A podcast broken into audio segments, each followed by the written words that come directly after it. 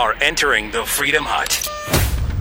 So the Democrats had a debate last night. It was pretty boring, and I was right about what happened. Uh, good night for Klobuchar, and uh, Biden held his own. But basically, the Democrats promised free stuff, more free stuff, open borders, take your guns, and climate change is going to kill us all. We'll talk about that and more coming up on the Buck Sexton Show. This, this is the Buck Sexton Show, where the mission, Your mission is to decode what really matters with actionable intelligence. One small step. Make no mistake. America great. You're a great American again. The Buck Sexton Show begins Former CIA analyst. former member of the NYPD. He's a great guy. It is Buck Sexton. now. I said, listen, I don't have to make a very long speech. You really have to elect me. Whether you like me or not, it makes no difference. Because our country will go to hell. If any of these people get in, it'll go to hell. So I'm going to leave now. Goodbye, everybody. And I joked. And then I came back and I told. But I said, you know, I was joking, but I'm really not joking. You have no choice. Because whoever they put in, the saner they are, the worse they're doing.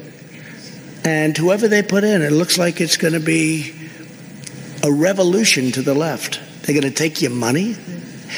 They're going to take and very much hurt your families. I just don't think people can allow that to happen. We have a country that's doing, I think, better than ever before. The economy is the strongest it's ever been, most powerful, our military, all of the things we've discussed. Welcome to the Buck Sexton Show, everybody. There you had the president. I think that could be a perfect summation of last night's debate. I think that pretty much says it all. Y- y- the crazier the Democrat is, the better they're they're doing in general. Now there was a little a little moment last night with uh, with Senator Klobuchar. I give, I always say, credit where it's due. Senator uh, Klobuchar certainly didn't seem like a complete lunatic, and so that was a, a, differentiation, a point of differentiation between her and the rest of the candidates on that stage. But it was more of exactly what you would expect if you watched all of it, which I watched most of it last night. Then I went back and watched it again this morning because I'm a glutton for punishment, apparently. But it's all the same stuff. You know, oh, they, they kind of switched into we're going to unite the country and we're we're better than Trump and all this stuff and it was pretty pretty weak sauce in my opinion. Nothing particularly worthwhile. And then it's the uh, the usual stuff. They want they want to take your guns, they want to take your money, they want to pay for all of your stuff, but they're going to take your money first. They're going to give you free everything after they take your money, and they take your guns, and they take your rights, they take your freedom. Uh, but they're going to battle that big, mean bully known as climate change. They're going to punch climate change right in the nose. Yep. Folks, the Democrats on that stage are almost entirely, almost to a person, unserious, a deeply unserious bunch. Um, n- none of whom you would look at and say, well, this person is an individual of, of tremendous uh, reputation and accomplishment beyond being a politician. Wasn't it quite interesting last time? I mean, with the exception of Andrew Yang, who is really a, a novelty candidate, let's be serious about this. Uh, who on that stage last night is a person who's done anything other than be a politician, really? Oh, Elizabeth Warren was a, a professor for, for a while, and then she'd be okay. And uh, Kamala Harris was a prosecutor. Okay. Anybody think that their records on either of those things make them good choices to be the leader of the free world? You know, Mayor Pete. I know he served in the uh, in the Navy, Navy Reserve. I always think it's interesting how you know leftists. If you're a Naval Reserve intelligence officer, the left, all of, and you're and you're a, a Democrat, you're the equivalent to Democrats of Rambo. But someone like me that is like, oh, I was a CIA officer, I was in Iraq and Afghanistan, they're like, yeah, whatever. Go make some more cappuccinos. Which I always want to say, I hate to break it to you guys. Mayor Pete was also drinking plenty of cappuccinos in Kabul. I'm just gonna say it. Just gonna say it. A lot, a lot of coffee time, uh, a lot of in the rear with the gear. So I always think that's a little bit interesting to see how that plays out, right? The uh, the left when they when they have a a veteran, uh, they they expect everyone to be, oh my gosh, a, how could you question anything about this man? Then you get all these people on the right. Now I'm not a veteran, of course, but you get all these people on the right that either were veterans or have war zone service, which I do have, uh, to their country, and it's like, yeah, whatever. Like, what did you really do? so, just going to show you, the left really has no principles whatsoever.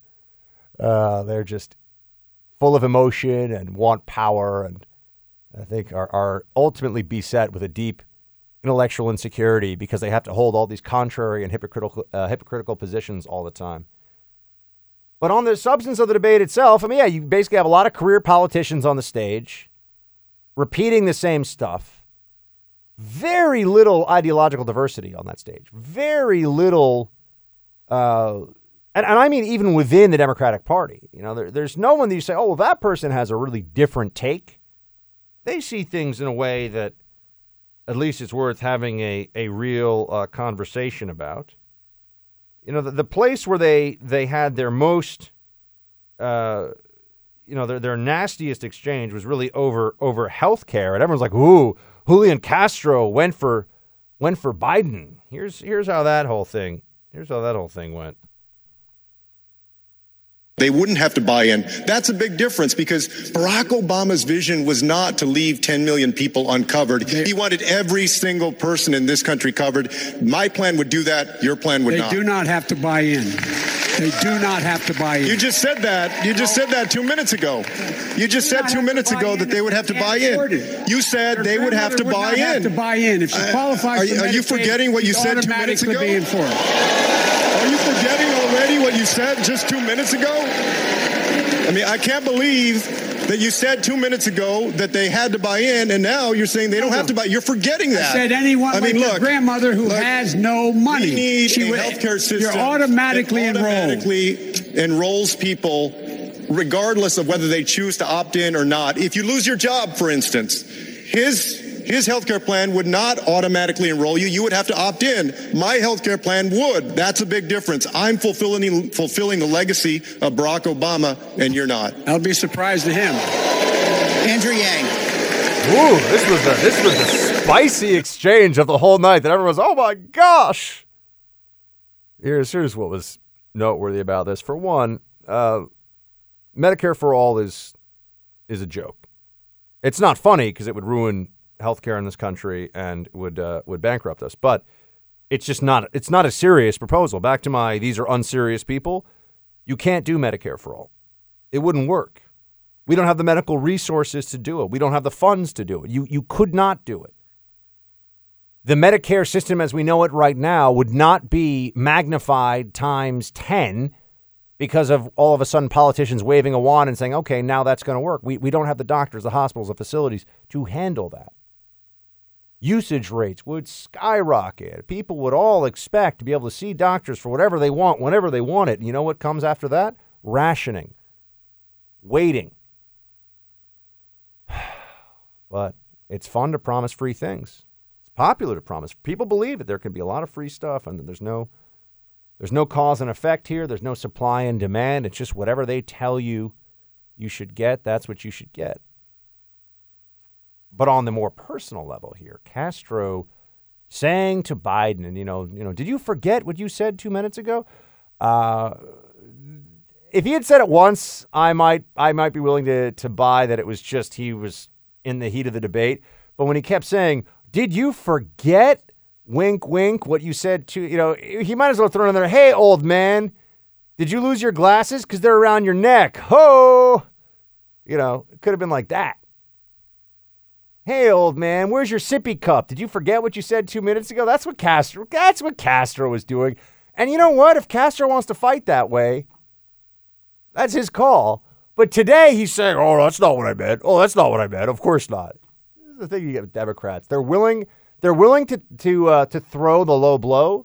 You know, they're re- they're willing to to throw some kidney punches when the ref isn't looking, and then when they get caught, they go, "I didn't do that. Oh, I wasn't throwing kidney punches. I wasn't. Oh." Out that's not the case. That's what he, that is what he was doing. That was very clearly, I think, what was going on there. Uh, here's but since we're talking healthcare was their big. Oh, should we have here, here? Let me tell you this, folks. They're gonna whoever the eventual candidate is, it's going to be expanding on Obamacare. It's not going to be Medicare for all. Whoever wins this this race for the Democrats, because Medicare for all, when when you're finally forced to deal with the reality and the Bernie Sanders is talking about 30, 30 trillion dollars, a thirty trillion dollar program.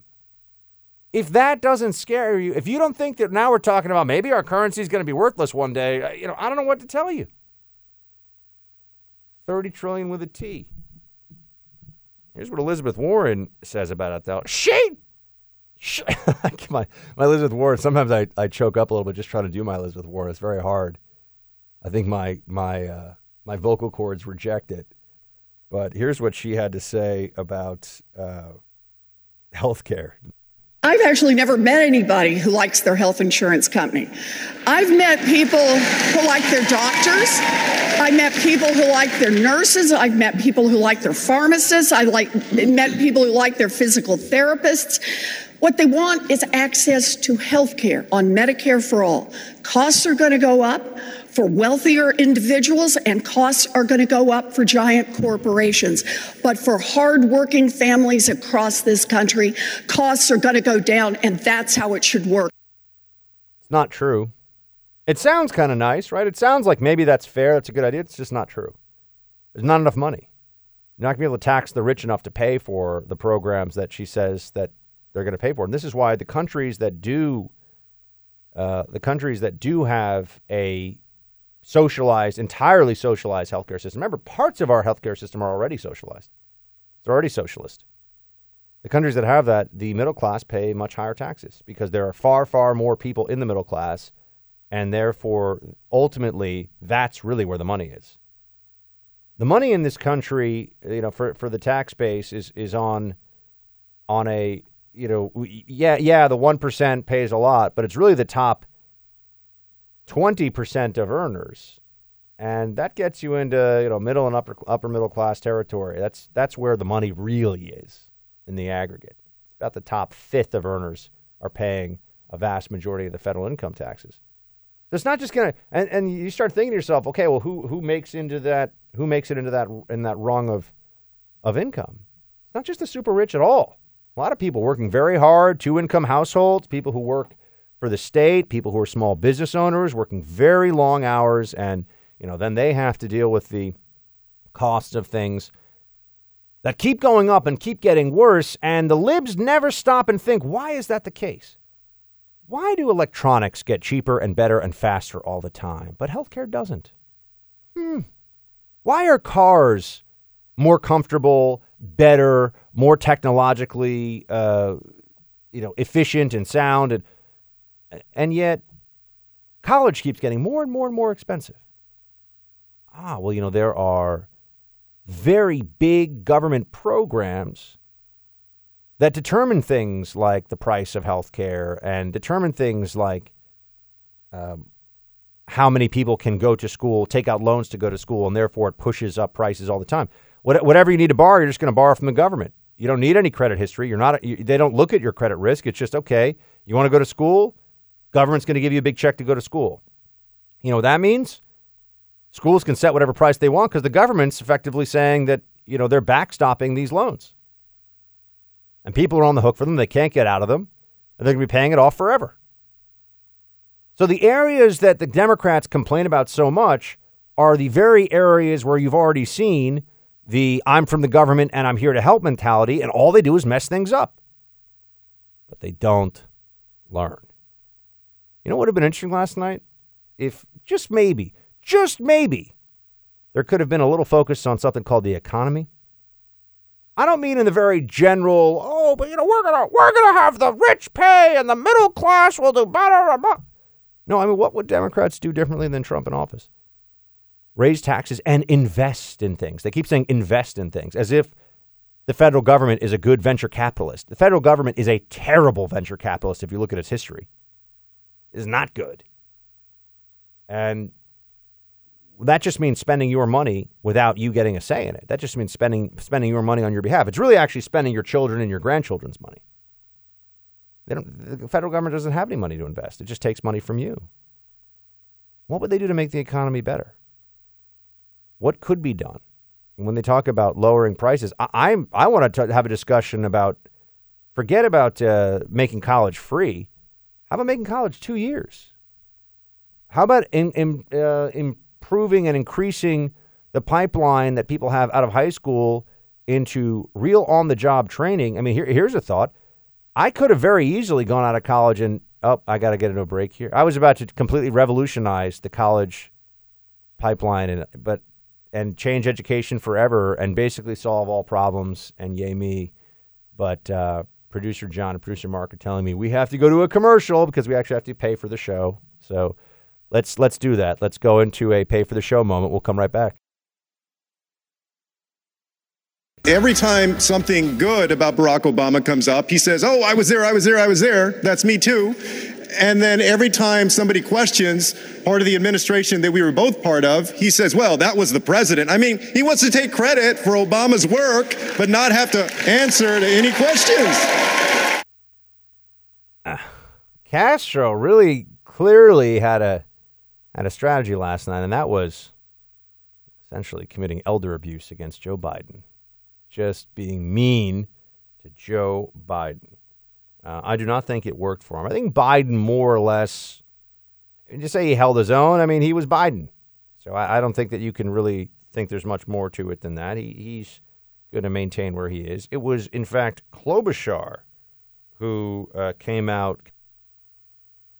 Klobuchar came out, and uh, people were like, wow, she's actually not completely insane. And that is a big differentiator among Democrats now tells you a lot about where the Democratic Party is.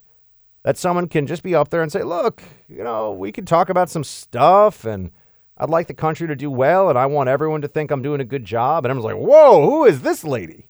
Where did she come from? Because on the other side, you've just got nothing but nothing but crazy town going on here.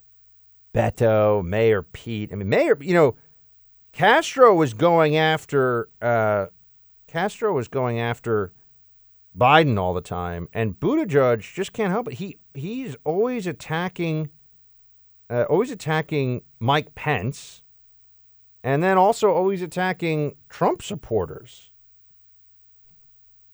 Do you think that people who support President Trump and his immigration policies are racist? Anyone who supports this is supporting racism. It's kind of a dodge there, right? Anybody who supports this is supporting it. So if you support racism, aren't you a racist? Just say it, Mayor Pete. Say it, you know.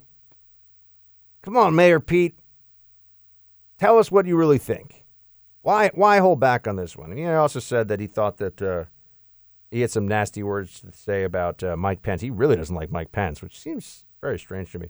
So he might get to, to uh, tell you a little bit about the the reasons for the uh, Klobuchar jump. Oh, and Felicity Huffman. Remember the whole college admission scandal? We got something for you on that and some other news. And your emails, because we have an email address now. Later on the show, it's going to be an amazing roll call session with emails. We're going to party like it's 1999. I believe that what unites us up here, the 10 of us, is much stronger than what divides us. And I think that's true of our country, too. Now, I may not be the loudest person up here, but I think we've already got that in the White House. Houston, we have a problem. This, we have a guy there that is literally running our country like a game show. He would rather lie than lead. I think we need something different. I am someone that tells the truth. I don't make promises that I can't keep. I have people's back, and I believe that to win, you bring people with you, and that is how you govern as well. So, you're going to hear a lot of ideas up here. Some will be great, but if you see that some of them seem a little off track, I've got a better way. If you feel stuck in the middle of the extremes in our politics and you are tired of the noise and the nonsense, you've got a home with me. Because I don't want to be the president for half of America. I want to be the president for all of America. By far the least sanctimonious, insane, annoying, worthless opening statement of any of the 10 candidates on the stage. I, I have made my fair share of jokes about Klobuchar, like Klobuchar the Terrible, she will throw things at you. She is terrifying. How could you, you idiot? I will hit you with my stapler. Uh, you know, like that. I don't know why she became Russian all of a sudden, but she did. But she had a good night last night. And you will recall, I'm just going to say it.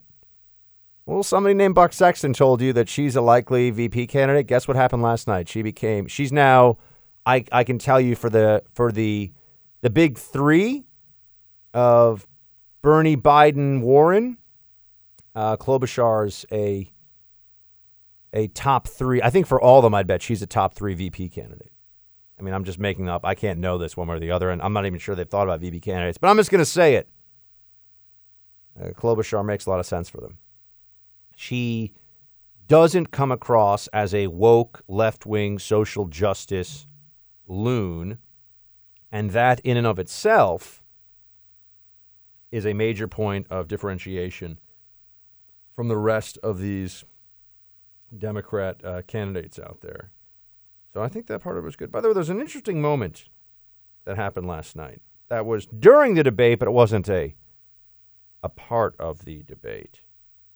Uh, Republican Elizabeth uh, Heng ran an ad during the Democrat debate in which uh, Ocasio Cortez's photo uh, catches on fire and is replaced by the atrocities of Pol Pot's regime, photos of the atrocities of Pol Pot's regime in Cambodia to show that socialism in so many places ruins lives, ends lives, is a destructive force, is a force for tyranny and slavery.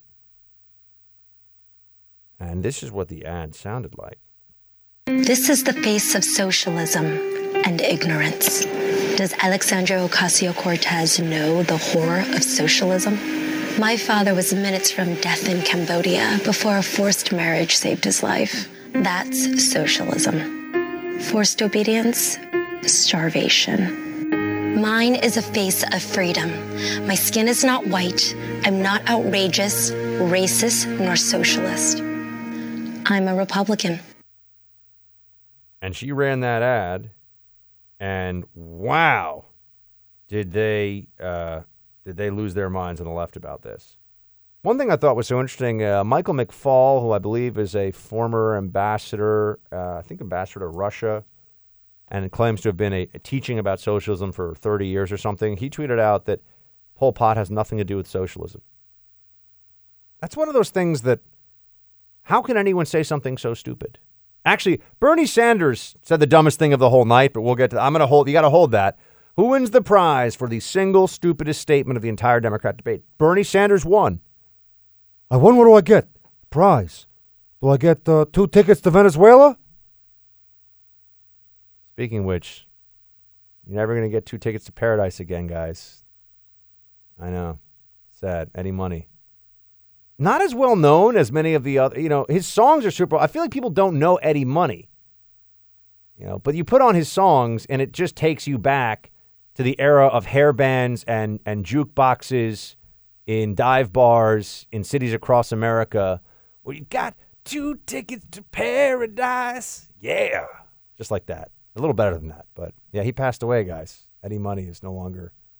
Although I think, ta- which is a better song, that or "Take Me Home Tonight"? They're both bangers. They're both bangers. Well said. Well said. Producer Mark and producer John appreciate Eddie Money's. They celebrate his whole catalog, all of his stuff. He's he's great. But yeah, he passed away today. I usually don't do the, you know, I was like, you know, Bernie Sanders. I got two tickets to Venezuela. I'm going where they don't have toilet paper because I'm Bernie and I love socialism. It's just outrageous. Outrageous that Bernie Sanders is propagating the very ideology that has led to this deprivation. That's led to shortages of milk on the shelves. And they, they actually don't. When I was, this is going to sound, but when I was in Aruba, they told me that people were showing up from Venezuela to buy paper products because they can't get them. So even people who are wealthy enough to afford it can't even find it, so they go to Aruba and try to buy it because Aruba is very close to Venezuela. But they got that. Mike McFaul said that Pol Pot has nothing to do with socialism, other than being a Marxist socialist. Yeah, he's got nothing to do with socialism. I just can the people that pretend to be educated know something in this country? That, that would be such a help. Those with the fancy credentials and that walk around, you know, you know, holding themselves up as paragons of education and knowledge. So many well educated buffoons running around. It really does. You want to talk about an institution that I'm not sure is going to survive the current generation. The advanced degrees in the humanities cast, I, I don't think that people really care about that very much anymore.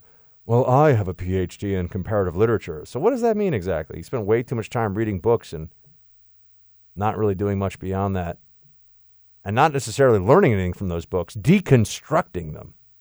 Anyway, I, I like this Elizabeth. But by the way, can we get Elizabeth Heng on the show? I ne- I'd never, uh, I'd never even heard of her until last night. You guys know Elizabeth Heng? Fresno, California. Huh. She wrote, AOC response is the Democratic Party in a nutshell. They're more offended by truthful words than the acts of their political ideology that has killed millions of innocent victims. I don't care about AOC feelings. I care about stopping her lies and the lies of socialism. Because AOC wrote, Republicans are running TV ads setting pictures of me on fire to convince people they aren't racist. Life is weird. No, that's not what they were doing. She also wrote, No, this wasn't an ad for young conservatives of color. That was the pretense. What you watched was a love letter to the GOP's white supremacist case. Wow. So you have an, an Asian American woman who doesn't like socialism and runs an ad against it, and AOC says it's racist. It's almost like it's very a very predictable response from somebody who is very dishonest in debates. We got more of the Democrat debate and oh so much more on this show. Stay with me. First and foremost, I want to hit that point because we know Donald Trump's a racist, but there is no red badge of courage for calling him that. When racism exists, the question isn't who, in, who isn't a racist, it's who is and isn't doing something about racism. And this is not just an issue that started yesterday. It's not just an issue that we hear a president that can't contemn white supremacy. We have systemic racism that is eroding our nation from healthcare to the criminal justice system. And it's nice to go all the way back to slavery, but dear God, we have a criminal justice system that is so racially biased. We have more African Americans under criminal supervision today than all the slaves in 1850. We have to come at this issue attacking systemic racism, having the courage to call it out and having a plan to do something about it. If I am president of the United States, we will create an office in the White House to deal with the problem of white supremacy and hate crimes. A few weeks ago, uh, a shooter drove All right, 10 can, miles. I, I want to actually, I want to jump in here. We can get to to what Julian Castro said in a moment. I want to jump in here. And Cory Booker is still very much trying to find his his footing in this presidential contest, where he goes from being a, a wannabe to being a real player. And he's talking about wh- white supremacy, which is something that I would really be curious to hear uh, any of these Democratic candidates try to define because I, I used to think that white supremacy, and I, I, I should say, I thought this because this is what it was. White supremacy was a, a an ideological position that white people are superior to non-white people, and that uh, violence, even in the defense and propagation of, of white culture, was justified, i.e., neo Nazis, you know, white nationalists uh, etc. That's what that's what white supremacy. If you were a white supremacist, you used to be somebody who had, you know, swastikas tattooed on you. You were a skinhead. You were violent. You were a thug. Now they use white supremacy to discuss the criminal justice system in this country. Okay, well let's let's unpack that for a moment. When he said, and this is what Cory, this is just what Cory Booker went into there, that there are more African Americans in this country under criminal supervision today than there were ever slaves in this country. One is I, I don't I don't really understand those are that's not a comparison. It seems like that's just a non, it seems like a non sequitur. I don't understand how that's really illustrating any point. But for the African Americans who are under criminal supervision, I assume he means some kind of uh, post release supervision, parole, or or uh, you know some of the other criminal procedures uh, that are in place for when you when you get out. Uh, probation, parole, these are different things, similar ideas. Is he saying that the, that all those African Americans that are under that supervision are innocent? I mean, we, we get into this discussion about criminal justice and criminal justice reform a lot, and I would just like to know what is the contention here? Because there are a, a disproportionate number of African Americans who are under uh, supervision after a criminal conviction, is that on its face uh, immediately evidence of racism in the criminal justice system? because you know you you start to get into okay there are different there are crimes for which there is a disproportionality of those who commit different crimes. Here here is an example. Uh, if i were to tell you that white collar crimes were disproportionately committed by uh, white men right you would say yeah that is not surprising so if i then claim that white collar crimes that there is a bias in the white collar uh, criminal divisions of usually federal courts all across the country against white males, you would laugh at me. You would just say, no, I mean, there's just more white guys who are breaking those laws. Right? There's a disproportionate number of white guys who are breaking those laws. And I'd say, okay, uh, what about sexist bi- uh, bias? Look at murder convictions. Men commit almost all of the murders in this country. Is that, in and of itself, evidence of an anti male bias in the justice system? And really think about this for a moment, because this this is the way you know, liberals will say we have X amount of of uh, African American males who are under supervision. Now, if they want to get rid of post incarceration supervision or to limit it. That's a discussion. I'm for criminal justice reform. I'm just not for oh, our criminal justice system is full of white supremacy. Huh. I, w- I would need a, a better explanation of what the heck that's supposed to mean because it's a rather inflammatory charge. And oh, by the way, you know, in other contexts, and we'll talk about this in a few minutes. With uh, we'll talk about some things that Eric Holder has uh, has said about Trump attacking the DOJ. But to say the criminal justice system is in some way uh, that there is white supremacy in it is to say that it is an unjust system. And that must be considered an attack on an institution. It must be. So it should be justified, at least, if that's going to happen. And, and I, I think that uh, Cory Booker is being a bit disingenuous here by just saying that uh, that the system, because of the number of people who are, for example, on post conviction, under post conviction supervision is what it is, then there's clearly a problem in the system.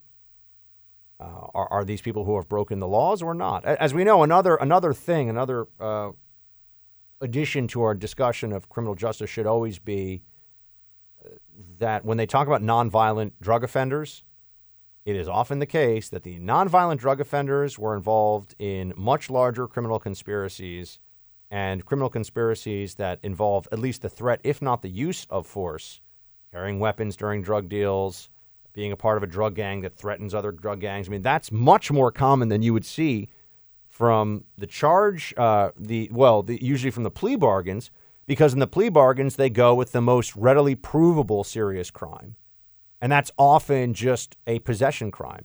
You, know, you had a bag of, you know, you had a, a kilo of, of heroin in your bag, you're going to prison even if you had a kilo of heroin in your bag and you're part of a drug gang that's responsible for dozens of murders, and they also have you, you know, on a uh, on a possible racketeering charge, uh, they're going to get you on the 20 years on the kilo of heroin, and that's it.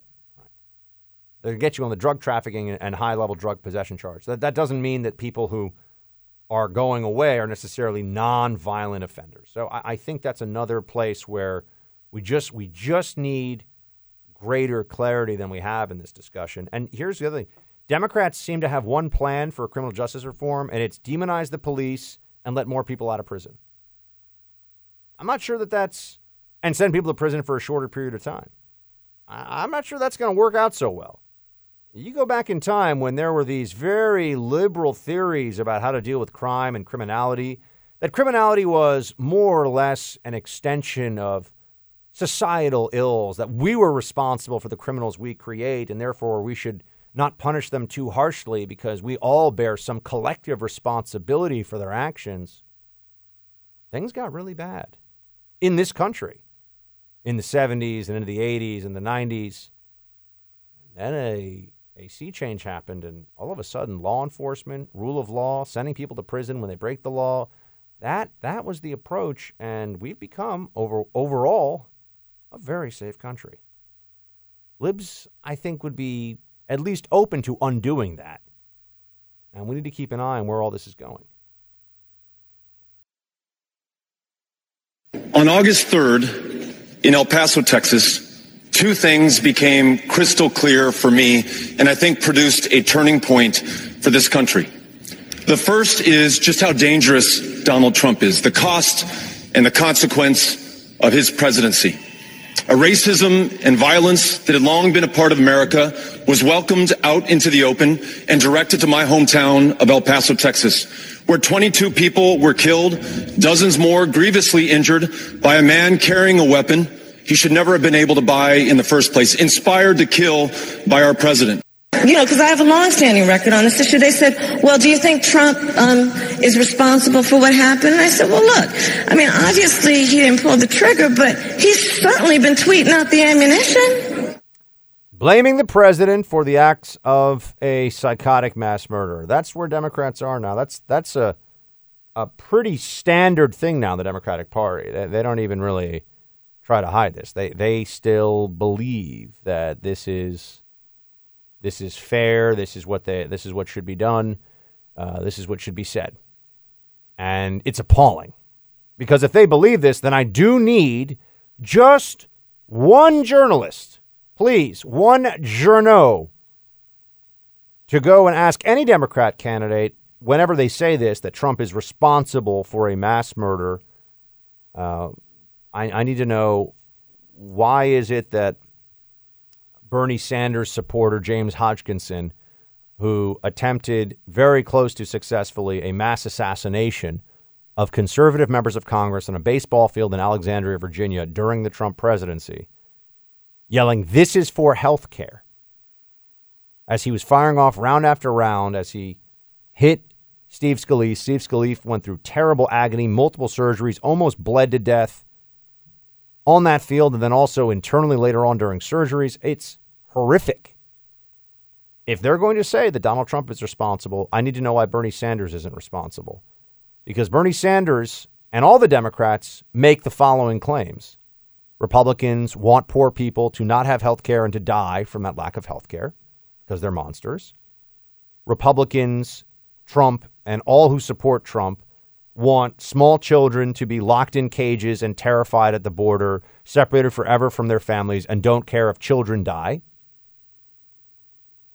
Leftists say that we, the Republicans, the conservatives, and the Trump supporters, aren't willing to make the necessary changes to stop the world from ending, from human life from ceasing to exist, because we're such gluttonous fossil fuel addicts. If those things are true, if those were true things, wouldn't it be justified to be violent against those on the right? If those were real things, and yet they say it over and over again, they say it all the time.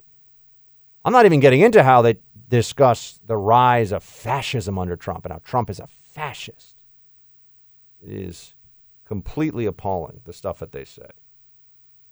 Um, but there's a huge double standard here. Um, there's a double standard. I also uh, wanted to point out that you know who's decided to get a little bit involved in the public debate again is Eric Holder, who I, I think is uh, somebody who has escaped far too much of the uh, of the ignominious reputation that he deserves for what he did during the Obama years. But remember, he was a long-standing DOJ guy. He's somebody who's also not just a, a left-wing Democrat who would do whatever was necessary for Obama. Remember, Obama's wingman, self-described, Obama's wingman. Um, then you also look back at his record as the as the point person on pardoning Marc Rich, which was as corrupt an act uh, as any president has has taken in my lifetime. Probably the most blatantly corrupt one. I mean, uh, there's more illegal stuff, but the most corrupt thing, which was Marc Rich's wife, was a big Democrat donor. So they decided that her husband, who didn't even face the justice system, fled the country, went to Switzerland, this financier, would be entirely pardoned right before Clinton was done in office. It was it was absolutely filthy, dirty corruption.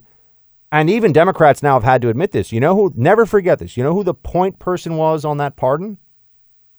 That was in quite an alliteration. It was Eric Holder.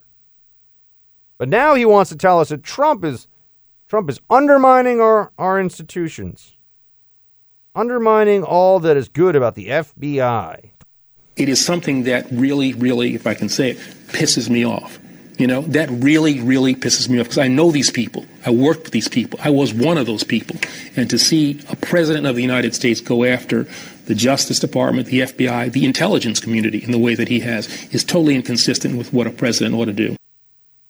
Okay, Eric Holder, explain this to me. If we had a real press, they would ask the following questions, but they'll never ask. The, the, the people that Eric Holder will do interviews with are Democrats, they're leftists, and they will never ask questions like, well, what are we supposed to think about the fact that the former acting FBI director might be going to prison for lying under oath?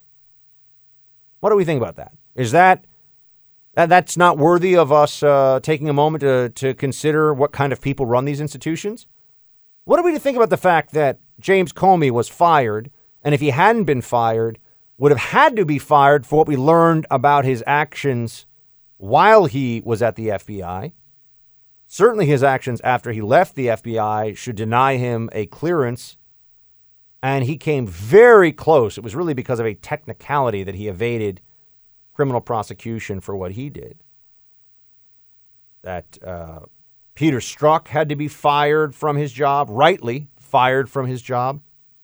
Very, very senior FBI counterintelligence agent. Does, does anyone get to look at these things and say, hold on a minute, there, there's a real problem here? There's something very, very wrong with this. Or, or that, of course, Hillary Clinton managed to break the Espionage Act. And forget about just the, the letter and spirit of the Espionage Act for a second. I mean, the recklessness of putting classified information on a private server because you want to control your record because you're such a paranoid uh, lunatic because everyone knows you're deeply corrupt, which is what all true about Hillary Clinton. But we're not supposed to question these institutions. Why? And I'll tell you why. They question these institutions on the left all the time when it suits them. They think that the Department of Justice under a Republican president is racist the moment that there's a civil rights issue that they want to raise. They'll start talking about, oh, I think that, you know, there's a little bit of racism in the FBI, a little institutional racism there. Uh, they will defend these institutions only so far as it is in their interest. I was in the CIA when it became the libs' favorite punching bag because of the uh, Iraq War and the intelligence leading up to the Iraq War, and it was constantly being it was being mocked, ridiculed, undermined. I was in the CIA. I remember that. What about all the people in the intelligence community that are risking their lives and doing all these things? I was one of them. Little old Buck probably could have just, you know, gone to work for a consulting firm somewhere out of college, decided to go into the CIA, found himself flying around in Black Hawk helicopters in Iraq and Afghanistan, hoping to not get shot at. And I had to hear on TV and, and read in newspapers all the time about how the CIA was know, a bunch of stooges, underperforming. You know, we couldn't stop the Iraq War from happening. So, so what my point here isn't, oh, woe is me, the CIA, whatever. I don't care. We didn't care. We thought the journalists were a bunch of, bunch of wimps anyway. Point is, they defend these institutions for political reasons, not because they actually respect institutions. You see this also with the way they will invoke the Constitution when they think it favors their side in an argument, but in general, they have no problem denigrating the Constitution, saying that it is you know, an outdated old document written by rich old white racists. That's really how they feel about the Constitution. But sometimes they'll say, but what about this amendment? Or what about that? And you have a similar dynamic at play here with the FBI. There's only so much interest right now in defending and standing up for the FBI because it has been an enemy of the Trump administration at the top level. And it's really the Obama holdovers and the deep state uh, bureaucrats. I know this mentality. I know what these individuals are like who work for these places. They really do come to think that they're a government unto themselves. That's the American deep state. It's not that there's uh, this secret cabal plotting a coup that is going to roll tanks down Pennsylvania Avenue and all that stuff. It's that there are people who believe that elected officials are really just a temporary phase in any government. The real government is the permanent government, the fourth branch of government that is the bureaucracy. And Eric Holder, at least insofar as it's useful to him to say that now, is taking exactly that position against Donald Trump, the duly elected president and commander in chief. Is not helping the safety and security of the United States. It is not helping the safety and security of the world. It is not helping the safety and security of Afghanistan. We need to bring our troops home. And then we need to make a big shift. We cannot ask our military to keep solving problems that cannot be solved militarily. We're not going to bomb our way to a solution in Afghanistan. We need to treat the problem of terrorism as a worldwide problem. And that means we need to be working with all of our allies, our European allies, our Canadian allies, our Asian allies, our allies in Africa and in South America. We need to work together to root out terrorism. It means using all of our tools. It means economic investment. It means expanding our diplomatic efforts instead of hollowing out the State Department and deliberately making it so we have no eyes and ears in many of these countries. We need a foreign policy that is about our security and about leading on our values. What the heck is she talking about? Just complete nothingness. I mean, just this is uh, that, that, that she's talking about fighting terrorism, and she managed to say, "Well, we need to treat it like a worldwide problem." That's funny because when I was in the CIA, we called it the GWOT, the Global War on Terrorism. We're quite aware of it. To work with allies all over the world, all different allies. Guess what, Elizabeth Warren? We already do that. Now, as I wrote last night on Twitter, I do think we need to be fair that we should hear Elizabeth Warren out on Afghanistan because we know that she has something of an expertise in tribal conflict. Let that one sit out there for a second. What? I'm just saying. Uh, she's somebody who doesn't know the first thing about national security. And she's also somebody who uh, likes to talk in these internationalist and and deeply uh, multilateral perspectives. And yet, when you really have to push on these issues, these are hard. Deci- these are hard decisions. These are hard things to figure out one way or the other. You know, are are you going to use drones against terrorist enemies? Are you going to give intelligence to allied countries to get the terrorists themselves? You're going to trust them with that information? What if all of a sudden they're not doing? What if they don't want to do it? Or what if they let the person get away? These are all there's all these difficult considerations. I mean, you just say things like, "We're gonna work with our allies, and we're gonna be cooperative, and we're gonna." These are just words without thoughts behind them. And look, Warren is very weak on national security there's no question. Warren is weak on that. That's not an area where she seems to know much. And, to say that we don't have any eyes or ears in, in these countries because of any cutbacks at the State Department, the State Department has people whose whole job it is, and, and this is from recent travel with the State Department as well as my time in the government before that. There are people at the State Department, I'm pretty sure their job is to keep the pencils sharpened that the Deputy Assistant Secretary might use during a démarche of some kind. The State Department has people for everything. It is a massive overseas jobs program for Americans.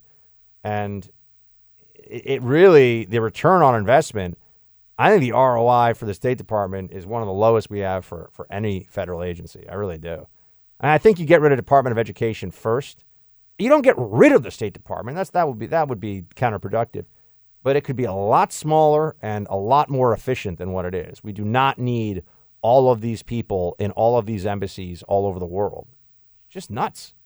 First of all, the governments there really only want to interact with, and, and any embassy depends on the size of the embassy.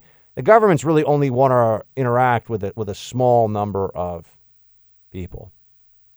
Uh, so start with that. I mean, the governments only want to deal with senior level folks. They don't really want to hang out with the, you know, uh, third secretary attaché for agricultural affairs or something. I mean, I, I, don't even know what they they have all these weird titles in the State Department. I don't remember it. When I was in the CIA, we used to make a lot of State Department jokes. Just the way it is. Just the way it is. So there's a little look at there. I'll be honest, there's a little bit of a rivalry there. I get it. I mean, we definitely talk some smack about them. So they definitely talk smack about us too. They're not as cool as they think they are. Fact check. True, we're not as cool as we think we are in the CIA. Uh, but let's get back into uh, what's what's going on here with Warren and talking about fighting against terrorists.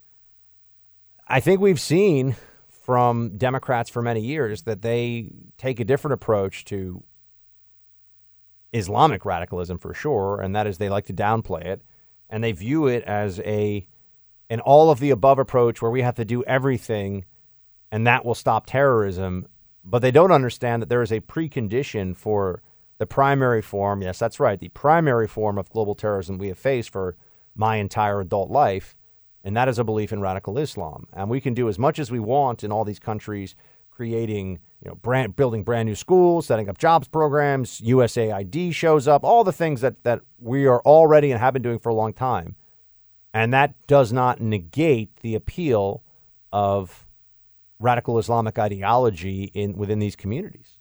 Remember, despite what libs want you to believe, most people do not become jihadi terrorists because they're so poor, because they're so desperate. Jihadi terrorists are usually upper middle class, often educated to a graduate degree level and they they do what they do because of what they believe not really what has happened to them or their families a lot of times they will internalize videos of violence against Palestinians, let's say, or violence uh, in Iraq or other war zones. But that in itself is a is a fascinating process. I, you know, I, I could internalize, I, I could read about violence done to you know uh, the American colonists at the hands of the British a long time ago, and I could internalize that and have some weird hatred of the British, but that would seem a little strange at this point, wouldn't it?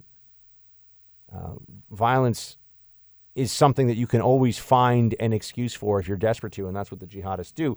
Warren thinks that if we just do everything, which is kind of what you oh, know, we'll just have jobs and money and investment and and I come from Oklahoma I was a school teacher, and then I became a professor, and everybody thought I was Cherokee because I told them that. Yep. That's pretty much all you need to know about Elizabeth Warren. I'm, I am a little surprised that she didn't have a better night, that she didn't have more of a breakout. Uh, clearly, everybody's all, oh, Klobuchar's amazing. Look what Klobuchar did. I'm scared, man. What if I interview her and she throws a comb at my head? You know, she's been known to get a little throws throws a stapler at me. Maybe my stapler stapler give me Swingline. That's right. It's Frisky Friday up here on the Buck Sexton Show. We'll be right back. So I got some breaking news for you. It's not really all that important, but you might find it interesting. Felicity Huffman. You recall she is the uh, actress who was in uh, Desperate Housewives, a show that both producer John and I can admit to never having watched a single episode of. Not one, producer John. My man card should get some extra stamps. None of that stuff for me. And I need to establish that now because all of a sudden, when I start talking about how much I love T Swift, I'm gonna they're gonna start chipping away at that man card. But uh, Felicity Huffman was was on the show. She's also married to William H Macy, who I think is a pretty excellent actor. I will say, I think he's pretty good. And so they're a Hollywood, you know, Hollywood power couple, all that stuff.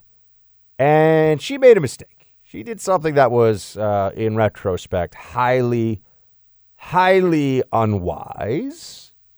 She bribed an SAT consultant to correct her child's, uh, her, her daughter's SAT answers. And this was in a bid to get, get her to have higher SATs so that she could get in the school of her choice.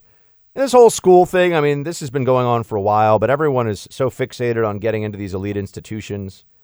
Um, I, I think that there will be a wider recognition going forward that in an age where information is increasingly accessible and democratized, if you have, I really mean this, if you have a very solid ninth or 10th grade education, meaning if you're really good up till ninth or 10th grade, in my opinion, uh, you can teach yourself, if you put your mind to it, anything else you need to learn in life, you could teach yourself.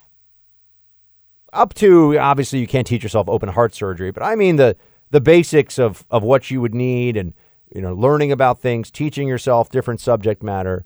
You know, you need you need a certain facility with with reading and writing and a very baseline understanding of arithmetic and uh, math and science. Arithmetic. Have you done your arithmetic, sir? Uh, but you really know everything you need to know by the ninth grade if you're paying attention. That all said, Felicity Huffman's going to prison kind of buried the lead here. I know she's going to prison. You might be like, wait a, wait a second.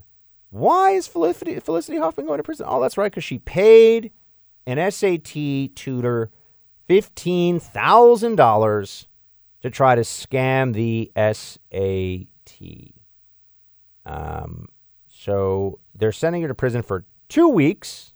It's not, you know, they're not uh, giving her the the Shawshank lifetime prison sentence here. But she's going away for two weeks. It's the Papadopoulos. Remember, Papadopoulos got two weeks. Also for essentially a non-crime. But I mean, this was this was bad. Look, I, I, she should have been. I said this all along. By the way, people gave me a hard time on Twitter and elsewhere because I was saying originally they were talking about mail fraud, 20 years in federal prison. You know, honest services mail fraud, 20 more years, and they were facing like 80 years in prison. And there was this this frenzy around. Oh, look at these wealthy white Hollywood types, isn't it great if they just get crushed by the federal justice system? And I was sitting around like, come on, guys. It's ridiculous. Gotta go to prison for this? Now I, I knew that I knew that it wasn't going to be a, a, very long prison sentence, but there were some people who were really howling for uh, for there to be deterrence in deterrence level enforcement here, meaning make make an example of the people caught up in what they have described. Uh, the operation's called Varsity Blues, Operation Varsity Blues. I don't know how many of you seen that movie, by the way, but the guy who we mentioned Dawson's Creek the other day. Dawson from Dawson's Creek plays the quarterback, and I mean he has like the worst twangy fake accent I've. He's like, I just my name's Johnny Mox, and I just want to play football, and and I just read books and I'm kind of fancy. I like Shakespeare, but also play football. And I'm in. Var- Have you seen Varsity Blues? You know? Oh, you haven't seen it? Ali Larter's finest movie role. And if you don't know who Ali Larter is, I can tell you, she's quite lovely. And I sat next to her once at a restaurant in Houston on Houston Street. Although I did not say anything to her because I was too chicken. Plus, I knew that she'd be like, "Who are you? Go away." So that was pre Freedom Hut, though. Now she'd probably be like, Who are you, right wing freak? Go away. anyway, Felicity Huffman got, uh, she's, she's getting sent away for two weeks.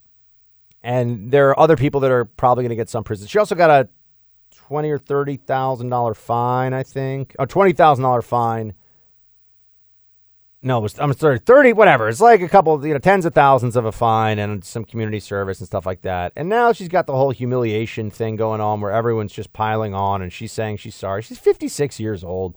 Look, I mean, she's a, she's basically to, you know, end up doing some light cardio and some knitting for two weeks. I, you know, I, I don't think it's really to be, it's really going to be like hard time. They're not going to have her wearing uh, stripes with a, a ball and chain attached to her ankle and breaking rocks you know, old school. That's not what they're going to be doing to her. So she'll be okay. Uh, I think it's just mostly the embarrassment of people don't have ethics.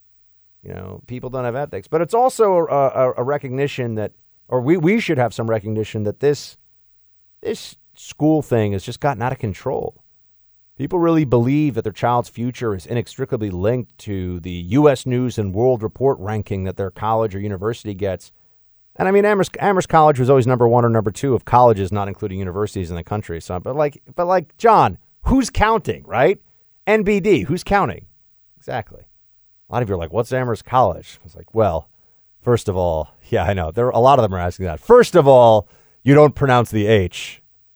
That's the secret. It's like say when you say you're a CIA agent, everyone knows you're full of it because obviously it's CIA officer. When you say you went to Amherst, everybody's like, no, you didn't.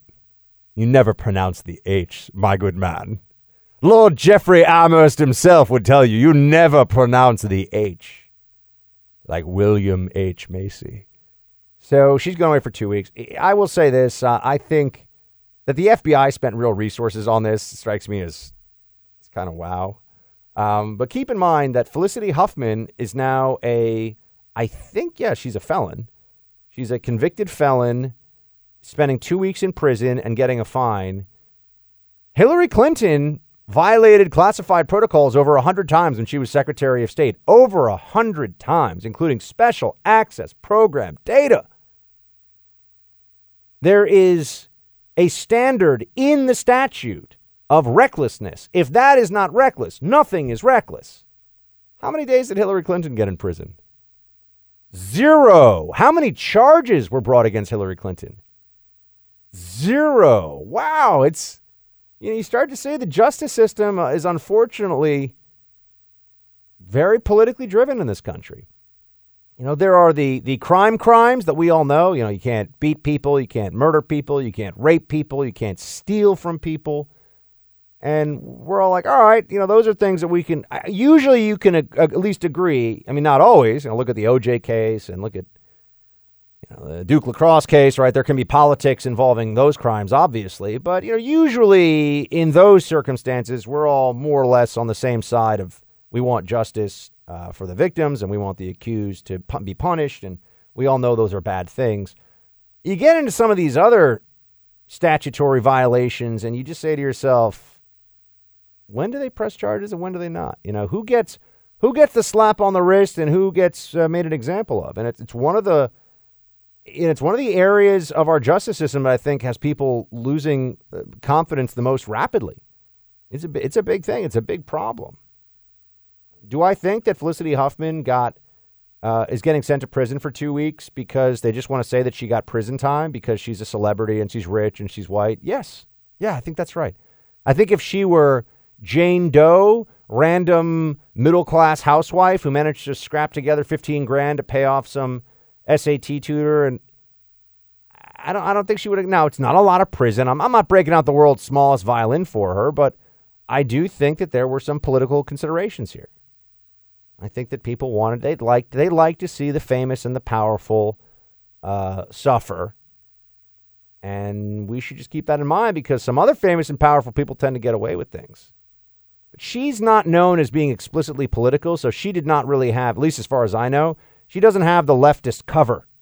It's not like, you know, when there's someone coming after, uh, and if someone came after Alyssa Milano, for example, they would give her the benefit of the doubt because she's a warrior for the left in the ideological battles of today. Anyway, two weeks, Desperate Housewives. It's going to be quite an episode for those two weeks. Dun, dun, dun. Uh, we'll be right back. We are the wealthiest country in the history of the world, and yet we have the highest child poverty rate of almost any country on earth. Could anybody really believe something so stupid? Could, could I mean, you know, no, I, I understand. The Bernie defenders, here's what was said We're the wealthiest country in the world, but we have among the highest child poverty rates of any country on earth. Now, I understand that, that his defenders are immediately going to say he meant of any developed nation. Um, and, and to that, I, I would say, all right, even if we're going to if we're going to assume that that's true for a minute, even if we think that that's true, and I think it probably is. I'm not I'm not going to play dirty and say that Bernie didn't mean that, although He is uh, quasi commie who honeymoon, honeymooned in the Soviet Union, so who knows what's really possible for this guy. But wouldn't you correct yourself right away? Unless it was all just rehearsed lines and you were the equivalent of a socialist actor up there. We're going to do this, we're going to do that, we're going to have free this and free that, everything free, free, free. The rich will pay. We're going to return, we're going to restore all of the, the good things for the middle class, and the rich people can uh, go take a long walk off a short pier. So, Bernie's obviously somebody that runs on a high degree of emotion here. He's not someone who's deep in the substance. And but, but saying that we have the highest child poverty rate, I, I would want to ask of any developed country, uh, how are we measuring that? How are we measuring that? And when we say any developed country, what really are we are, are we uh, deciding counts as a developed country? And why would we have such a high uh, child poverty rate when we have all these programs in place to prevent child poverty? I'm not saying it doesn't exist. I'm just saying we're, we're already doing things to make sure welfare programs are in place to make sure this isn't happening. So the answer is more welfare programs, it seems. That's what Bernie Sanders offers up. But, you know, both Bernie and Biden to me just looked too old last night.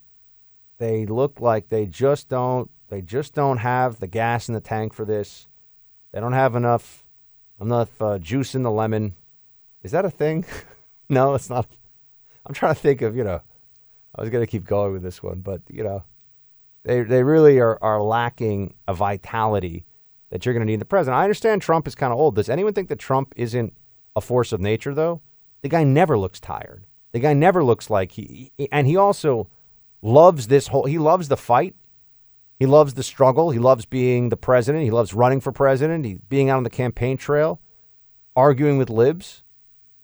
Bernie and Biden, you really get the sense that they're just hoping that this is the last chapter of their political careers and that it will be the biggest one.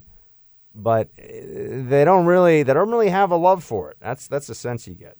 Um, they're just doing it because they're supposed to do it. That, that was my that was what I was picking up from it last night. I mean, here's here's Biden, for example, who seemed to forget at one point what century he was in. We bring social workers into homes of parents to help them deal with how to raise their children. It's not that they don't want to help; they don't want they don't know quite what to do play the radio, make sure the television, the, excuse me, make sure you have the record player on at night, the, the, the, phone, make sure the kids hear words. A kid coming from a very poor school, or a very poor background, will hear four million words fewer spoken by the time they get there. There's Thank so you, much we, no, I'm, I'm going to go like the rest of them do.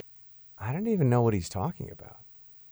I think, I think that he was starting to say, first of all, that, that social workers will teach people how to how to raise their kids. I, I find that uh, that that seems a little problematic to me. But let's let's just step back for a moment. I do remember when I was when I was at uh, Regis, which was a very excellent institution here in New York City, a Jesuit high school, and I remember when I was there, the headmaster. That's what we, that's what we called the you know principal. We called him a headmaster. I don't know. I've never heard that really. I think it's like an English school thing where they take you know Oh, hello, headmaster. Hello. Drinking tea, eating crumpets, you know, stuff like that. Crumpets, John, not to be confused with strumpets. You, you remember. That's, it's easy to make that mistake, let me tell you. It's happened to the best of us. But, uh, you know, I, I think that, um, you know, you, when I was back at Regis, the headmaster said, it's very one thing he found that was very important was families that ate dinner together when possible. For those of you that are on the road that work a lot of where I understand, but just when you have the choice, eat dinner together and don't have the TV on. These are simple things, but small habits result in big changes over time. And I do think that's a very and I will say that my, that my family all six of us used to gather around a pretty small table in the kitchen. It was very cozy we had a, another table in a, a bigger area, but we usually it, we started out really being at this little little kitchen table, and we would just all be together and all talk, you know, for dinner pretty much every night. My dad would come home pretty late from work a lot of nights, but we try to wait and have dinner together as a family, and that matters. People, the the social skills you pick up from family, the way that your vocabulary expands from talking to adults, and just the the sense of support and interest that you get from other from the human beings who are most important to you, the human beings in your family. That stuff all really matters, and it matters for educational purposes too. You know, conservatives preach a lot of individual responsibility, and we usually think of that in terms of our adherence to the law and also economic decisions, right? And you're responsible to obey the law, and you know if you sign contracts or you do things financially, that's on you. I would just add to that uh, that preaching greater individual responsibility, not just for kids in school, but for the parents, the parents who have so much influence on children and just in the, the encouragement that they can give them to do the right things in the classroom, to study hard, to try hard, to respect the teacher. That stuff all has to come from parents. It really can't come from a school. And it's unfortunate, but the left is always trying to give people a reason why they're not going to why they're not responsible for their bad choices. This is just the truth. The left finds countless ways to tell you that you're a victim, whoever you are, uh, that you anything that's gone wrong in your life is a problem. So I just think that this individual responsibility rhetoric should come into the school uh, discussion a lot more. The day after I proposed doing that, I went to a gun show in Conway, Arkansas to meet with those who are selling AR 15s and AK 47s and those who are buying those weapons. And you might be surprised, there was some common ground there. Folks who said, I would willingly give that up, cut it to pieces. I don't need this weapon to hunt, to defend myself. It is a weapon of war. So let's do the right thing, but let's bring everyone in America into the conversation Republicans, Democrats, gun owners, and non gun owners alike. What the heck is Beto talking about here? Can we just can we just do this for a second? Can we just unpack here a Betoism? I do believe that he is a uh, he is actually a liability for the Democratic Party overall. I, I think that Beto O'Rourke, the longer he sticks around for them, the, the likelier it is that they'll figure out the hard way that this guy is an absolutely zero substance uh, liberal clown, and that there's nothing about him that deserves any any serious attention to be a, a leader of of any kind. It, it's actually a little bit depressing, even knowing that he made it into the uh, the Congress. Although keep in mind, there's there's a lot of idiots in Congress, a lot of idiots in Congress. Um, so there you have it. Uh, what do we have here now? With oh yes, he was saying that he met people who were selling AR-15s at a gun show I'm not going to say he's lying entirely here. It would be a little too egregious for him to never have actually gone to a gun show, although I don't know. I mean, did he really go or did he just kind of walk past it? You know, was was he really there? So Beto says he went to a gun show and he said that there were people there who were willing to cut up their AR-15s.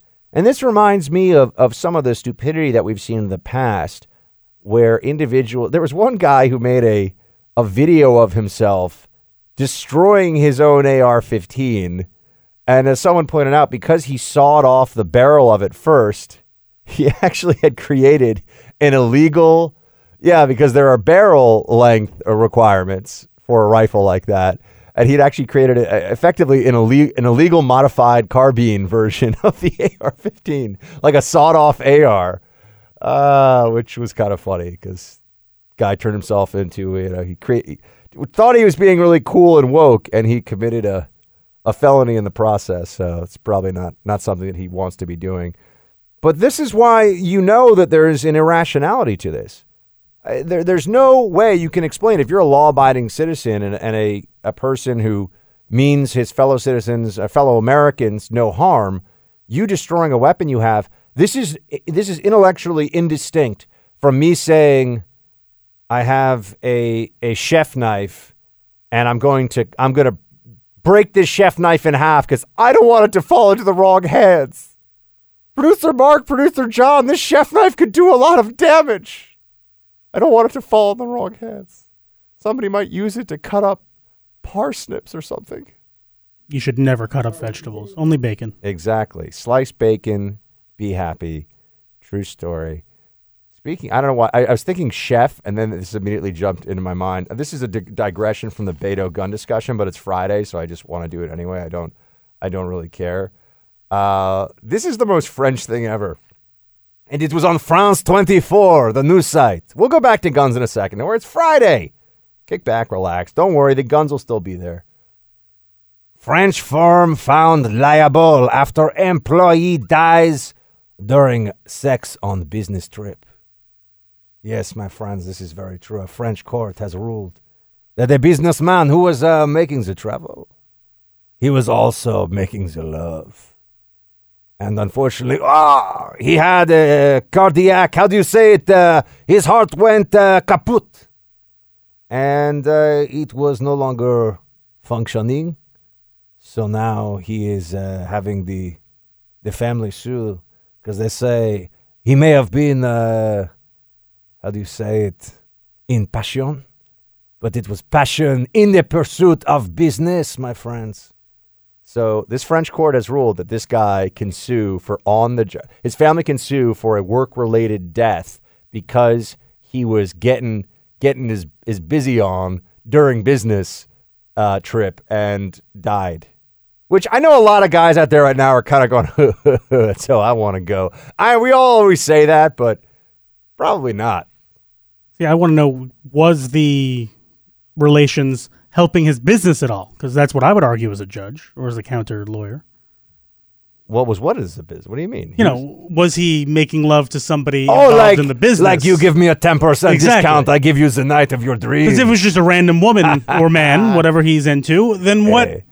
What? How does this involve with business? That doesn't make any sense. Yes, I, uh, it's, these are questions for the man himself, but he's no longer with us. No, Exactly. How do you prove anything in this case? He is in that that great baguette in the sky. Is that where French people go? Yes. Oh. Or that uh, that wonderful parfait of the clouds. So uh, yeah, man, um, died on the job. Died on the job, and and the company now has to pay all benefits uh, because his responsi- his, his his death was the responsibility of the company because he was just doing, you know, because you know you and me ain't nothing but mammals, so that's what happened. You guys remember that song? That song was amazing. I missed that. Uh, I I mean uh, I must have watched that music video a million times when I was like in high school or whenever it came out. All right, so I'm sorry. I know this is a total digress. I'm gonna I'm gonna go back. You know what? I'm gonna come back into into the gun situation in a second. We got a little I got a little off track. I just had to tell you guys that story about, you know, first of all the French. You know they're crazy, but they're crazy like they're crazy like that ex girlfriends that you can't stop seeing, even though you know she is bad for you, like a Gauloise. It is so it is so wonderful and yet so very dangerous. Uh, French people, man, I don't know how they do what they do, but good times. All right, we're gonna come back. We got more on Beto. He wants to take your guns away. He's anti-fun. He drops f bombs for no reasons. He knows nothing about firearms. That is not a surprise. He's still my he's still in my uh, my least favorite my least favorite Democrat category of all.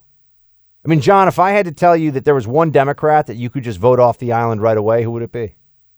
Beto? You agree? Yeah, he's he's just a punk. He's just the worst. Producer Mark, do you have one that's the most? Who's the most annoying? Is Are we just not counting De Blasio anymore? Or? see. You're a real New Yorker because Yeah. you never you never take your eye off the ball here. which is- Exactly. didn't He his, wait, didn't his campaign end though? No, I thought he didn't he officially still- drop out yet. Oh, he hasn't. Yeah, you're right. He didn't make the debate, but he Yeah. hasn't dropped out. Yeah, you're right. So he still thinks he's going to win somehow. As a New Yorker, I feel like we should all just be like, no, no, De Blasio, he's the worst. He He's terrible. just the worst. I don't mind de Blasio being in because the further he is from New York, the better it is for New York. Like, I really think that, you know, there's a bunch of food trucks that are out here in Midtown. And I think if we went out, if I could just do like three minute interviews with a bunch of the food cart guys, I really mean this. I think some of those guys who are small business owners, hardworking family men, I think I would take them over to Blasio. Like if I could switch one of them, you know, I'd want one of like the guys that's operating one of the more successful food carts. But I'm just saying, understand small business, hard work, diligent work ethic, all that stuff.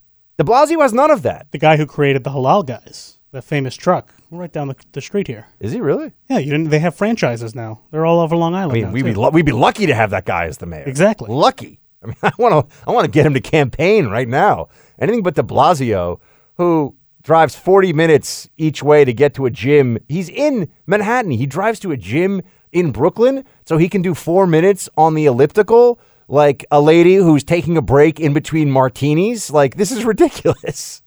ridiculous. I think they have gyms in New York. Last I checked, in Manhattan. Last Yeah. time I checked. They're very expensive too. All right, all right. So I'm gonna come, I'm gonna come back. We're gonna do some. We're gonna do some more Beto bashing because that needs to happen. It's fun to bash the Beto 'cause he's the worst. Stay with me. Are you proposing taking away their guns, and how would this work? I am. If it's a weapon that was designed to kill people on a battlefield, If, I, I, I'm, I'm sorry. I'm sorry. All guns are designed to kill. Let's just understand it. A firearm, by its very nature, is designed. Now, there are many ways you can use it. You can use it to kill pheasant, or you can use it to kill people, right? You could, well, depends on the firearm. But the, lethality is, in fact, the purpose of a firearm. Doesn't mean you have to shoot it. It just means if you have it, you have the chance or the option of lethality at. anyway, continue with Beto's idiocy. if the high impact, high velocity round, when it hits your body, shreds everything inside of your body because it was designed to do that. So Um, again, that is what a bullet does. So he can do this whole. I mean, the bullet that, that it fires, it's like really hard. Like the bullets are not soft. They're not water soluble. They will like go into flesh, and like that totally hurts. Like when the bullet goes in, you're just like, OMG, because like that's what you say. And then well, I'm pretty sure there's blood. That you would bleed to death on a battlefield and not be able to get up and kill one of our soldiers. When we see that being used against children, and in Odessa, I met the mother of a 15 year old girl who was shot by an AR 15. Mm-hmm. And that mother watched her bleed to death over the course of an hour because so many other people were shot by that AR 15 in Odessa and Midland. There weren't enough ambulances to get to them in time. Hell yes, we're going to take your AR 15, your AK 47. I mean, this is what I talk about with the emotional blackmail. He's telling this horrible story about people getting shot. By the way, he could tell the exact same story every weekend. Every weekend, he could tell a story about somebody going through tremendous pain, bleeding out, dying, being lost to family members, and he could tell it in inner city Chicago. He could tell it in parts of New Orleans, parts of Baltimore. It's happening all the time. The process of bullet and wound and bleed out and pain and anguish and death, that is going on throughout the country, overwhelmingly in uh, involving handguns and disproportionately affecting minority communities and coming from the criminal element, not the mass shooter psychotic element. And yet Beto's whole, focus is on AR-15s. If you do the math on it, over 99.99%. I don't even know how many decimals we can go. Over 99.99999% of AR 15 owners have never harmed another human being with their rifle, would never want to harm another human being with their rifle. And if anything, they make their, their households, themselves, their communities safer. And it makes the government think a little bit sometimes, especially as we're having these discussions about how they might come for our guns. Makes the government think long and hard about, we really going to send people door to door? See, I know that most law enforcement, if given that order, at least the law enforcement that I know, they were told, go door to door. We think this person may have a, what was a legal AR 15, but we've now federally banned it because we're a bunch of lib commies. I know most law enforcement officers that I know, I can't speak for all of them, would say uh, okay, they would either accept the order and not do it, or they would just reject the order outright. And you're really going to tell Texas sheriffs to go bother people that have had AR 15s for 20 years, 30 years, never hurt a person with it? And you're going to tell them they're going to go kick in the door and take it with force? I don't think so. And what Beto is advocating here is actually crazy. It's dangerous. I mean, I, I mock Beto because it's important to make fun of what an imbecile this guy is. But his ideas are, are scary. And when he's talking about how, you know, he, he looks at one shooting and, and one shooting that involved a semi automatic rifle, and he's getting into graphic detail and about the loss and about everything else that surrounds it. I just say in response to this, people get shot all the time across this country and Democrats aren't outraged about it. Where are the Democrats calling for marches in cities where there is a uh, predominantly black on black violent crime epidemic?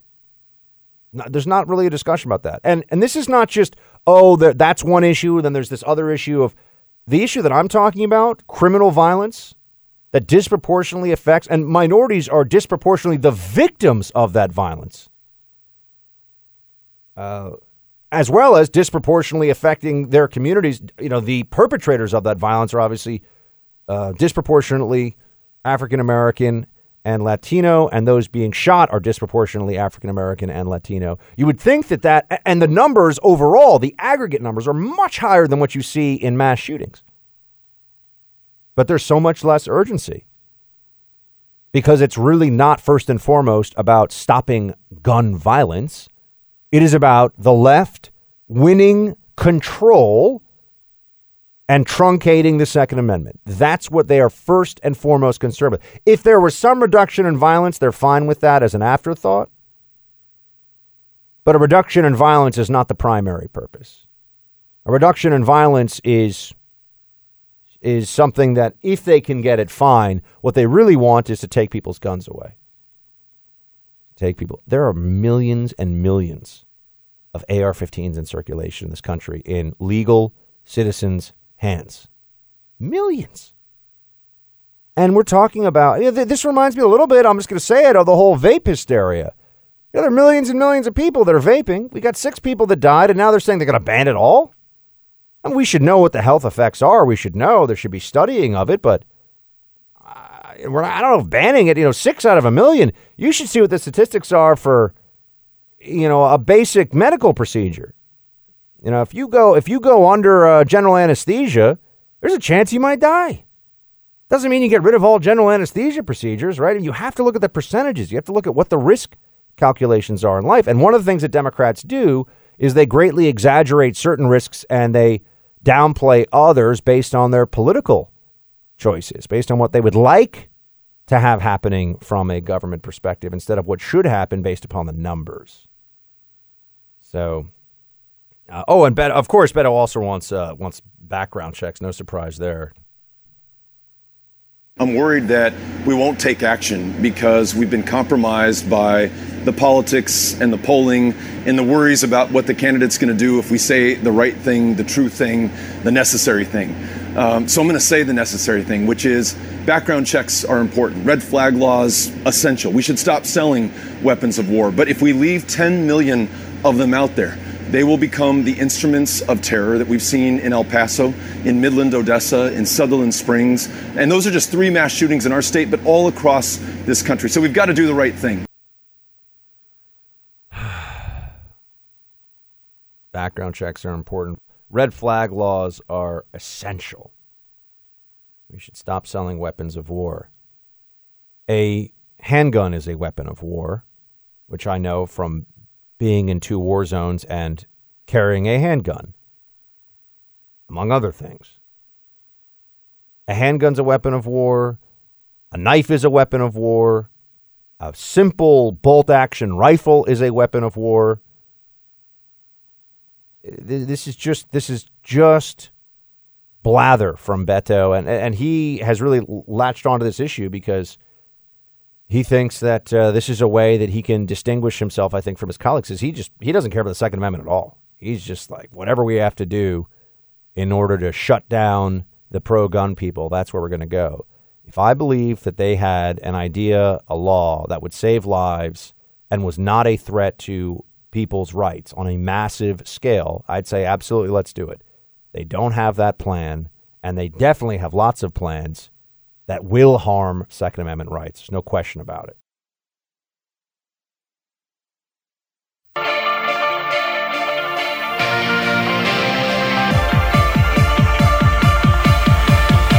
Hey, Team Buck, it's time for roll call.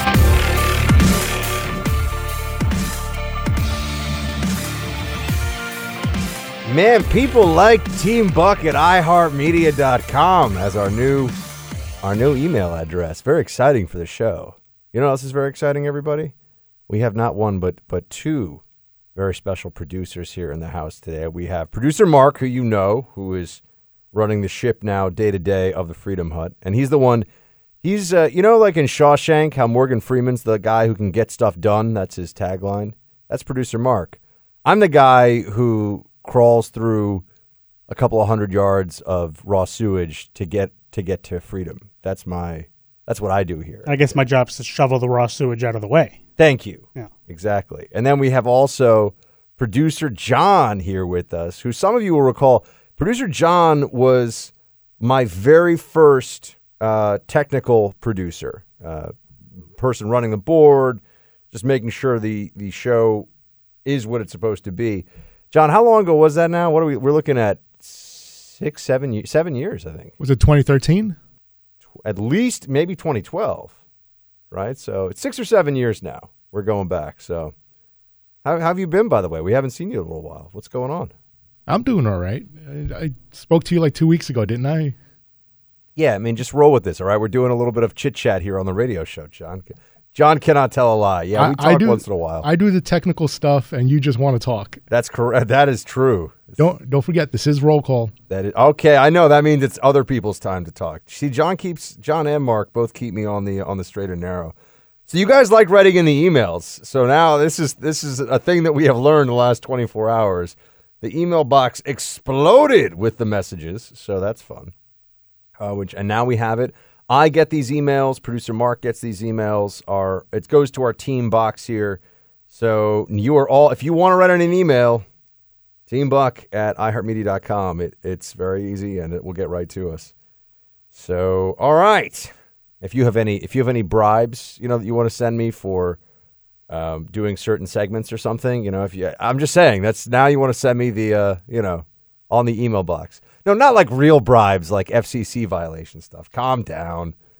All right. Uh, David writes, I've been following you since real news. I'm 70 something. You, Beck, and a few others keep me informed. God bless and Shields High. Well, David, welcome to Roll Call, and thank you so much for writing in. Paul, thanks to producer Mark. You're getting a lot of love, by the way. Apparently, you you know you take over the ship here, and all of a sudden things happen, and now everyone's like, "Oh, producer Mark, yeah." I love all the emails that say thank you, producer Mark. It's That's great. pretty much all the emails. Yeah, it's so, wonderful. Thanks to producer Mark for setting up the new address. With my strong distaste of Facebook, I appreciate a way to reach out. Before I give the customary Shields High, I need an update on Shields High. Where are we at with the Warrior Monks and the island of Malta? I know you're busy with the move to the new digs, but I'm hooked. I need more content. Great show, Shields High. Paul in Wisconsin. Paul, Malta is next, and Malta, as you know, is one of my all time favorite battles. So I will absolutely get it done. I cannot tell you when, though. I have to get a draft of my socialism book done with Stansberry first, uh, with Stansberry Research, and then we can start doing some curated, or not curated, what's the word? Um, uh, specialty, we'd call it specialty podcasts. So I'm working on it. Um, let us see here. We have, hold on, uh, Steve. Hey, Buck. Greetings from the Live Free or Die state of New Hampshire. I'm a longtime Real News OSS Team Buck member. Just had a thought that maybe for any of those multi hour town hall propaganda platforms, maybe you should look for Team Buck volunteers to head into the breach and report on the highlights of, let's say, hour one or hour two, etc. Because no one should have to be subjected to that kind of abuse of thought and sensibility for longer than an hour, then have them report on the highlights. Hmm, that's an interesting idea. A couple of Netflix Amazon Prime series thoughts Longmire, a modern day sheriff Indian reservation drama, and a Canadian series called 192, which is a cop drama. And of course, Shields Way High. Um, producer uh, producer John, what is what is your Netflix show of choice these days? We haven't asked you that in a while. Um, I like Stranger Things, and believe it or not, I like Glow. Glow? Isn't that about the lady wrestlers? yeah, Hey, nothing. You know, you don't need to. but that, that's that. it. I don't really watch too much uh, Netflix. However, I do watch Hulu, and they have a show called Future Man, Yeah. which is not for the kids, Ah. but it's a sci-fi. It's kind of funny. So uh, it's uh, from uh, Seth Rogen. Mm-hmm. So you can imagine the kind of humor that's in there. Ah, I got you. All right, I'm gonna have to check that one out. But Glow, huh? Lady wrestlers. Well, some people like wrestling with ladies, so it sounds like uh, this is a thing that people might want to check out on Netflix. Uh, we have more coming in the box. We got a lot in the box here today. Uh, let's see here. Rocky Buck, I'm excited for the new show format. Will you be live at any time? Will you take calls? You're the best. Shields high. Rocky, we got to figure that out. We are going to be in the digital era, so there'll be ways I think that we could set it up. But the most likely thing that I'm I I think will end up happening is we may establish a a couple of times during the week when we either go live to take calls or when we uh, will just specifically be taking calls live and then air it maybe the next day or something. We're going to figure it out. Basically, producer Mark is going to tell me what's possible and. Uh, and then we'll go from there. You know. Yeah. Once I figure out what's possible, I'll let you know. Exactly. Yeah. He's he's the one. You know, I, I come. I have all these dreams. You know, all these, and he's the one who's like, you actually need electricity to do that. You know, or something. You you need to have things in place. So we all, you know, it's all right. Sometimes he crushes my hopes and dreams, but it's important because otherwise I would think that I could take calls and I couldn't, and that's no fun for anyone. That's not working. When people start dialing like mad, they think they can get through and they can't. That's no good. Nobody likes that. Andrew, Shields High, dog. D A W G. What do you think about cryptocurrency? I believe the third largest crypto is being set up as the new world currency. What do you think? You know, Andrew, cryptocurrency, it's almost like talking about religion or the meaning of life. You know, people have such divergent theories about it. I have heard very, very intelligent people go from cryptocurrency is going to change global economics forever and uh, the blockchain technology will have enormous impact and influence on our lives. We can just begin to to fathom right now.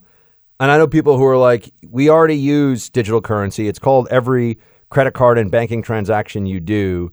This is all this is all essentially a scam.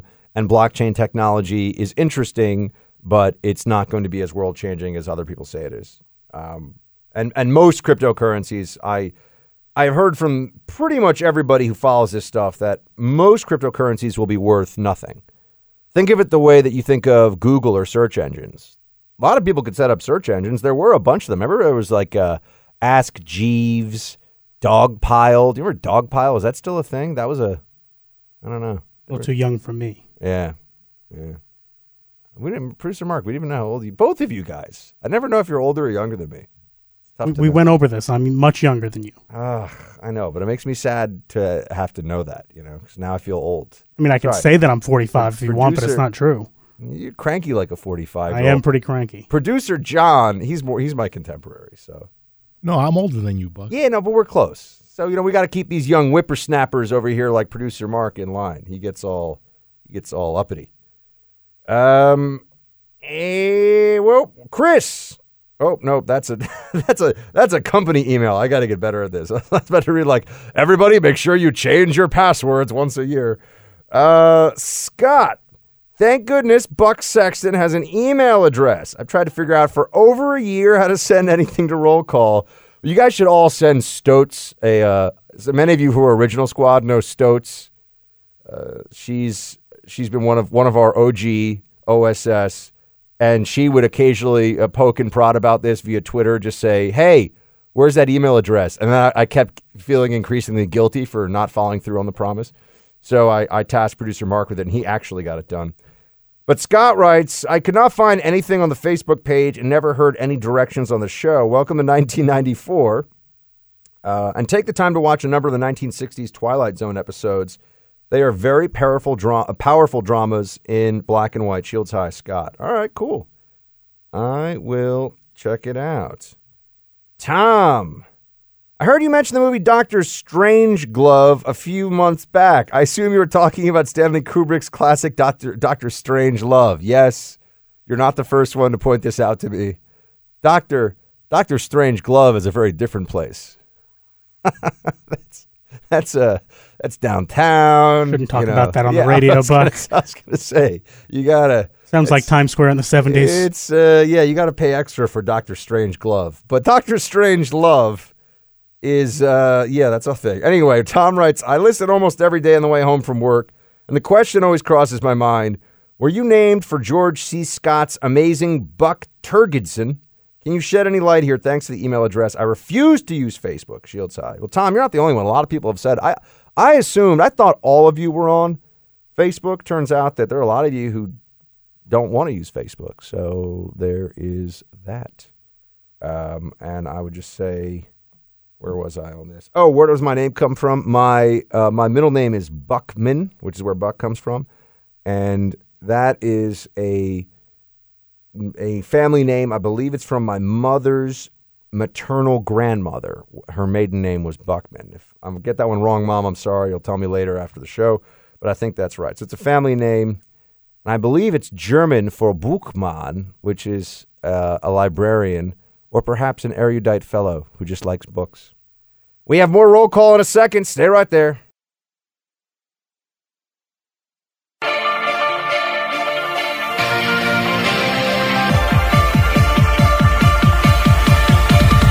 Team Buck, it's time for roll call.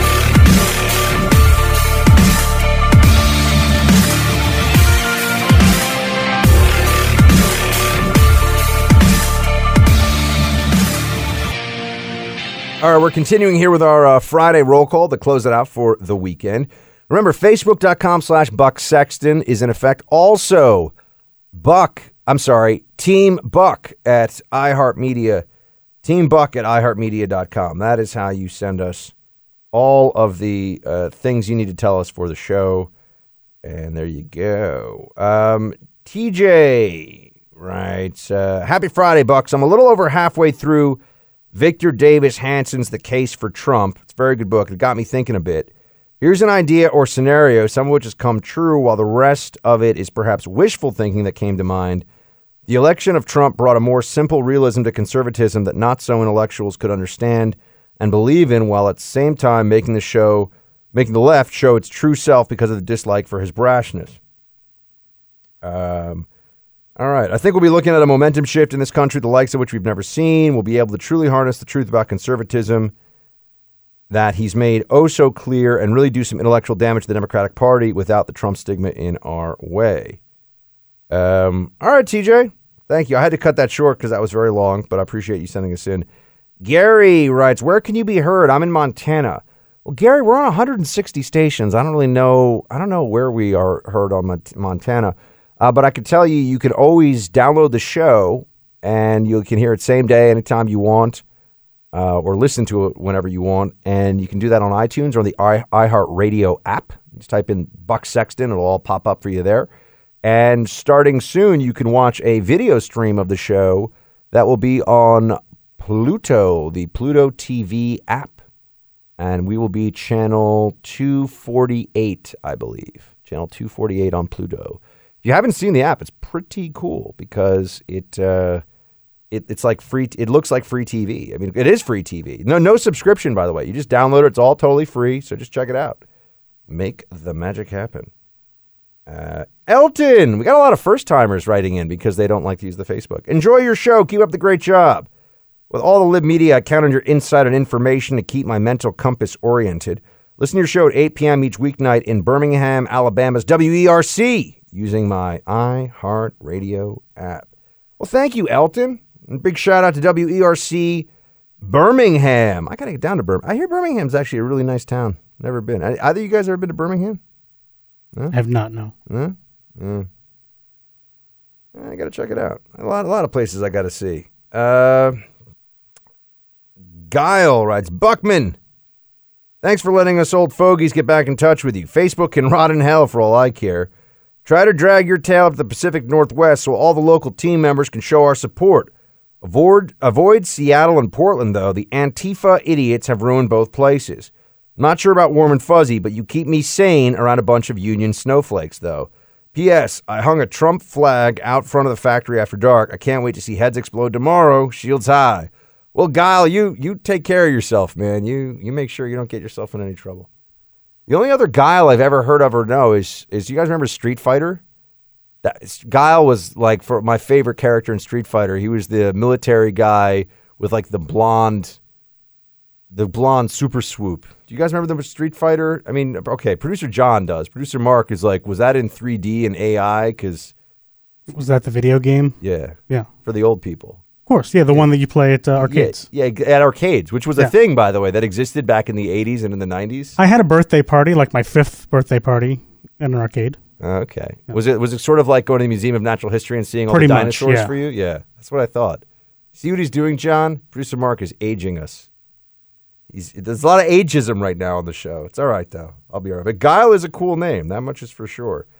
Maureen. Hey Buck, let me be your first email. I've been waiting forever for a real email address, so yay. I'm a licensed uh, psychotherapist, so I have zero social media involvement. So thank you. This email situation is fantastic. Thank you. I've been following you since the beginning. I think you have a brilliant mind and an insight about the swamp that all people need to hear.